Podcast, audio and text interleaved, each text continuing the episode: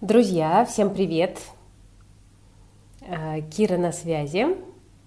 Вы смотрите Invest Future. Мы обсуждаем главные новости из мира экономики и финансов – мы с вами продолжаем пока работать в формате прямых эфиров, но это не навсегда, не переживайте. Скоро мы технические моменты решим и будем уже работать в традиционном формате записи. Я знаю, что, конечно, многим так удобнее. Хотя, кстати, был, наоборот, и позитивный фидбэк. Кто-то писал в комментариях, что формат эфиров, наоборот, кажется более таким каким-то ламповым. Можете, кстати, написать ваши отношения, нам тоже будет э, очень полезно. У нас 37 человек в эфире. Э, вы можете сразу, друзья, поставить лайк под трансляцией, чтобы поддержать э, наш проект. Э, это лишним совершенно точно не будет. Ну и давайте пробежимся по главным новостям понедельника, с которыми мы открываем эту семидневку. Теперь, знаете, как говорят, горизонт планирования сжался до 10 минут, поэтому просто поглощаем ту информацию, которая есть, и пытаемся каким-то образом сделать из нее полезные выводы. Я сегодня хотела бы начать с темы мобилизации, потому что она, безусловно, остается в топе. Вот на одном из наших прошлых эфиров я сказала, что э, процесс мобилизации затормозил российскую экономику. Многие тут стали возражать и говорить о том, что, ну, собственно, это не так. Э, смотрите, э, я все-таки позволю себе здесь с вами не согласиться. Почему? Потому что в любом случае после 21 сентября э, практически все поменяли свои потребительские привычки, причем вне зависимости от того, по какую сторону там, позиции какой-либо да, человек находится. Потому что кто-то, допустим, отпустил в военкомат и дальше своих близких людей, и, соответственно, это что? Это, давайте будем говорить так, может быть, немножко цинично, но все-таки это риск потери кормильца. А, и, соответственно, сжимается потребительская активность, да, семья начинает экономить. А, кто-то, наоборот, э, там пытается как-то не попасться на глаза военкомату лишний раз, ну и, соответственно, тоже это сокращает активность, да, ты понимаешь, что на тебе есть определенные риски кто-то уехал, кто-то собирается уехать и так далее. То есть в любом случае, вне зависимости от того, как человек к этому процессу относится, э, мобилизация тормозит экономическую активность. Это факт.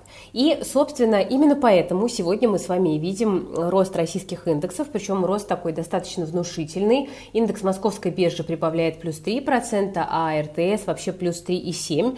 Ну, кстати говоря, и мировые рынки себя тоже чувствуют сегодня неплохо, но там рост все-таки не такой активный. Российский рынок прям приподнял голову, и произошло это на новостях о том, что в Москве мобилизация Э, закончилась 17 октября в 14.00. Мэр столицы Сергей Собянин заявил, что задачи выполнены в полном объеме, и пункты сбора мобилизованных в Москве должны закрыться 17 октября в 14.00, а разосланные повестки прекращают свое действие.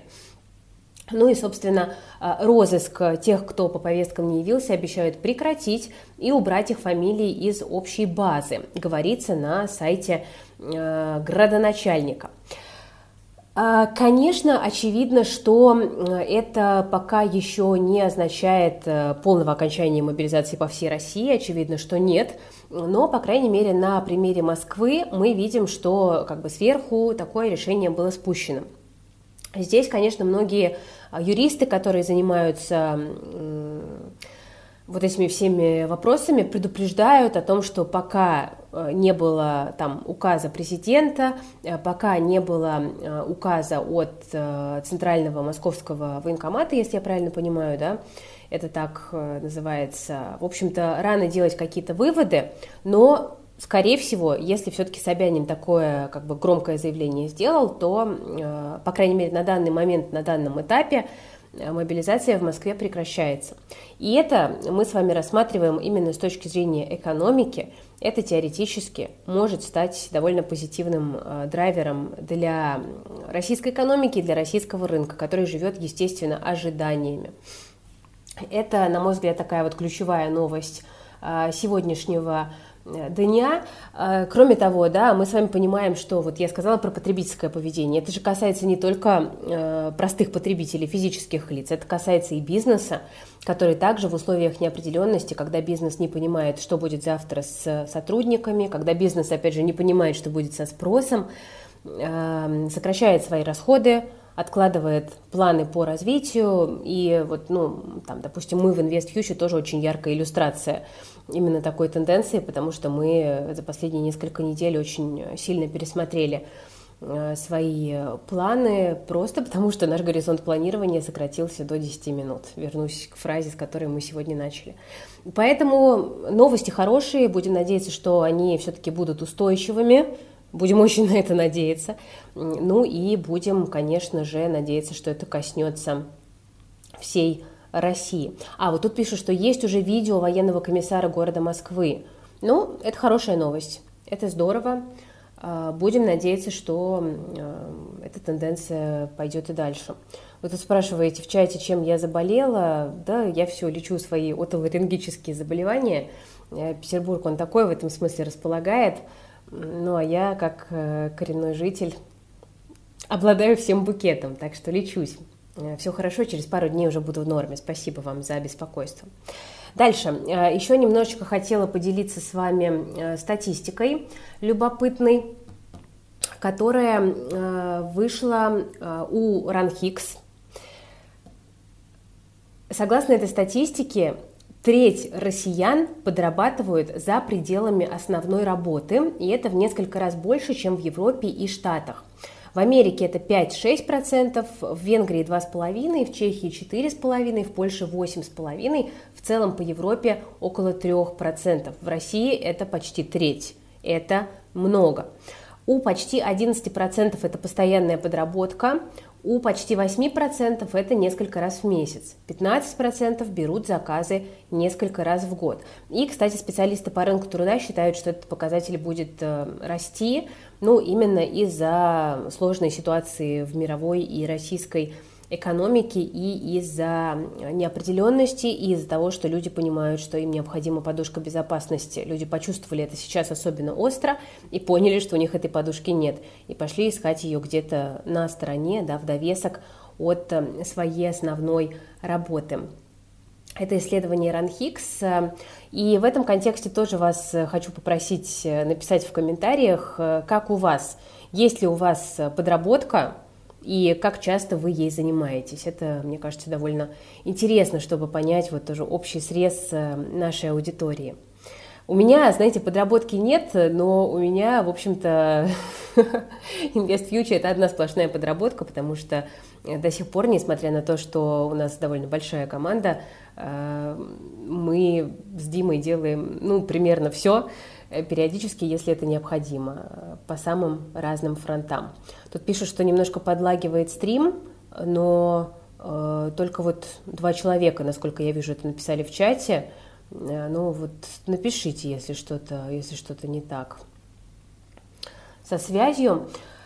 А, хотела вам рассказать еще такой момент. Вот я у себя в телеграм-канале э, написала сегодня и э, проговорю это здесь тоже прочитала тут э, такую методику э, того, как э, повысить свой доход и как понять свои конкурентные преимущества.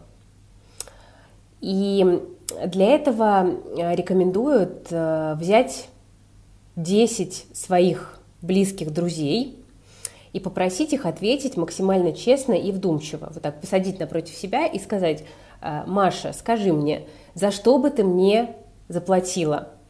Причем не из какой-то, знаете, дружеской солидарности, э, не из-за того, что Маша знает, что вы, там, не знаю, работаете, не знаю, где-то, и поэтому там должны это уметь, а именно исходя из своей вот личной корысти, да, вот за что Маша была бы готова дать вам денег, чтобы получить какую-то пользу. Тут очень важно, чтобы этот человек вас хорошо знал, э, и действительно понимал, в чем заключаются ваши конкурентные преимущества. И опросив вот так вот десяток своих друзей, можно понять, в чем вы на самом деле сильны. И зачастую, знаете, это может быть э, что-то, о чем мы даже не задумываемся. Ну, то есть, например, ваши друзья могут вам сказать, что они бы заплатили вам просто за то, чтобы вы их послушали. И тогда, возможно, э, есть смысл подумать, почему вы работаете, не знаю, там, каким-нибудь менеджером проектов, а не стали крутым психологом. Да? И, возможно, это могло бы стать каким-то поворотным моментом в вашей жизни, э, и вы либо могли бы сменить вообще свою специальность, если, допустим, э, вот та сила, которая у вас есть, оплачивается хорошо, ну, понятно, что э, там вы не с первого дня сделаете в этом фантастическую карьеру, но тем не менее вы можете как бы развернуть свой вектор и качаться в этом направлении либо вы можете найти э, какую-то просто дополнительную подработку для себя тоже. Я вам рекомендую об этом задуматься, потому что это достаточно хорошая рабочая методика. Ну, это вот, видите, у нас сегодня такая тема, тема личных финансов как-то в фокусе, но она, конечно же, не единственная. Что еще хотела бы я проговорить? Э, у нас тут есть новости о том, что в Европе падает цена на газ – несмотря на то, что есть вероятность и риск того, что там в одном из следующих пакетов с пакетами санкций э, будет введен потолок цен на российский газ. А при этом э, газ в Европе впервые с 24 июня упал ниже 1400 долларов. Почему? А, во-первых, газовые хранилища Европы наполнены, это в первую очередь касается Германии, и мы видим, что там американский СПГ довольно успешно российский газ на данный момент замещает. Норвегия запустила газопровод э, через Польшу, э, запустили газопровод Греция-Болгария, ну и, в общем, какого-то газового голода на данный момент нет. Второй момент – это новости о турецком газовом хабе. Я напомню, что в пятницу еще Путин предложил Эрдогану создать в Турции самый крупный газовый хаб Европы. И цель в том, чтобы перенаправить в Европу через Турцию как раз-таки тот э, объем газа, который перестали качать по северным потокам. То есть получается, что так или иначе российский газ все равно в Европу сможет попадать, если это сбудется. Конечно, это не очень хорошая новость для инвесторов «Газпрома» одновременно с этим, потому что, конечно же, это огромные капитальные затраты для компании. Привет всем держателям акций. Ну и третий момент, возможно, почему все-таки э, газ э, не дорожает, несмотря на то, что есть риск э, введения потолка цен на российский газ, может заключаться в том, что есть в целом сомнения в том, что этот потолок э, будет введен, потому что Алексей Миллер, глава «Газпрома», Владимир Путин, президент России, заявили, что введение потолка цен на газ повлечет за собой прекращение поставок со стороны «Газпрома». И Соответственно, это все вызовет, скорее всего, довольно оживленную дискуссию э, в ряду европейских политиков, и, э, скорее всего, они просто могут не договориться в какой-то момент э, по газу, и тогда в девятый пакет санкций будет включаться что-то другое. А опять же, что туда можно включить, вопрос открытый, потому что, ну, кажется, что за первые восемь пакетов все, что можно было, уже сделали. Да, мы видим, что даже в восьмой пакет не попали обсуждаемые санкции на НКЦ. Почему? Потому что это, по сути, равняется прекращению российских поставок это на данный момент все-таки Европе невыгодно. То есть, может быть, вот э, в этом э, кроется секрет поддержки, э, ну, вернее, секрет э, сохранения низких цен, но так или иначе, э, вот мы видим на данный момент такую тенденцию. Да? То есть кажется, что энергокризис, ну, я не скажу, что он завершился ни в коем случае, но, по крайней мере, он немножко поутих. Ну и напоследок, эм, давайте э, пару слов еще про криптобиржи. У нас тут вот, значит, еще одна криптобиржа, CryptoPay, заявила, что она поддержит антироссийские санкции и прекратит работу с российскими пользователями. Если вдруг вы являетесь ее клиентом, то 20, до 21 октября можно выводить деньги на другой криптокошелек в любой цифровой валюте, которую поддерживает площадка без ограничений, а после этого срока все активы россиян будут переведены в евро и продолжат хранить хранится на кошельках. Потом вывод денег э, будет возможен только через службу поддержки и только на личный банковский счет в Европейской экономической зоне и ЕС. Причем перечислить деньги на карту или счет другого человека не получится, также уточняют в службе э, поддержки.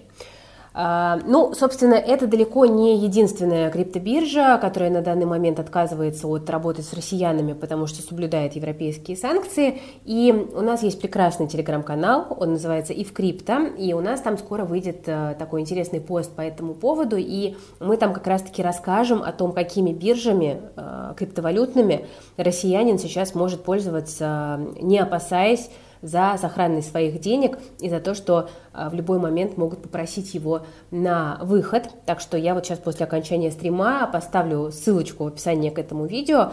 Подписывайтесь, пожалуйста, обязательно на ивкрипто. Все, кому интересна криптовалюта, у нас там выходят и новости криптомира, инвестиционные идеи, и даже наш еженедельный подкаст с гордым названием «Пока жарится хэш-браун». В общем, все полезные ссылочки на наши криптопроекты есть в описании к этому видео. Очень рекомендую подписаться. А, ну, а я на этом буду тогда потихонечку прощаться. Надеюсь, что помехи со связью были не критическими.